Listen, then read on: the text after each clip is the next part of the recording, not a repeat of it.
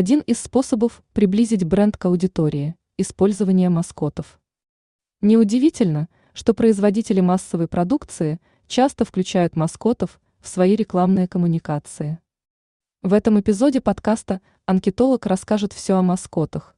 Вы узнаете, для чего они нужны, какие задачи решают и кому без них не обойтись. Что маскот, а что нет?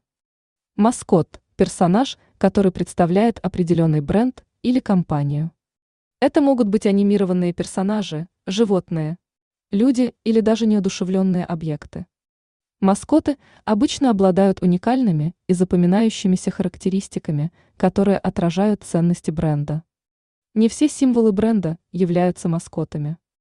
Логотипы, например, не являются маскотами, они – графическое представление имени бренда. В то время как маскоты вносят в бренд элементы истории, эмоций и интерактивности. Сфера применения маскотов – маскоты широко используются в различных отраслях. Они могут встречаться в рекламе, где они помогают брендам привлекать внимание публики. В спорте маскоты используются для поднятия настроения болельщиков и создания командного духа. В образовательных учреждениях маскоты могут быть использованы для создания общей идентичности и привлечения студентов. Роль маскота в бренде «Маскоты» могут помогать усиливать узнаваемость бренда, привлекать и удерживать внимание публики. Маскоты создают эмоциональную связь с потребителями и способствуют созданию лояльности к бренду. Они также могут быть использованы для передачи ключевых сообщений или ценностей бренда.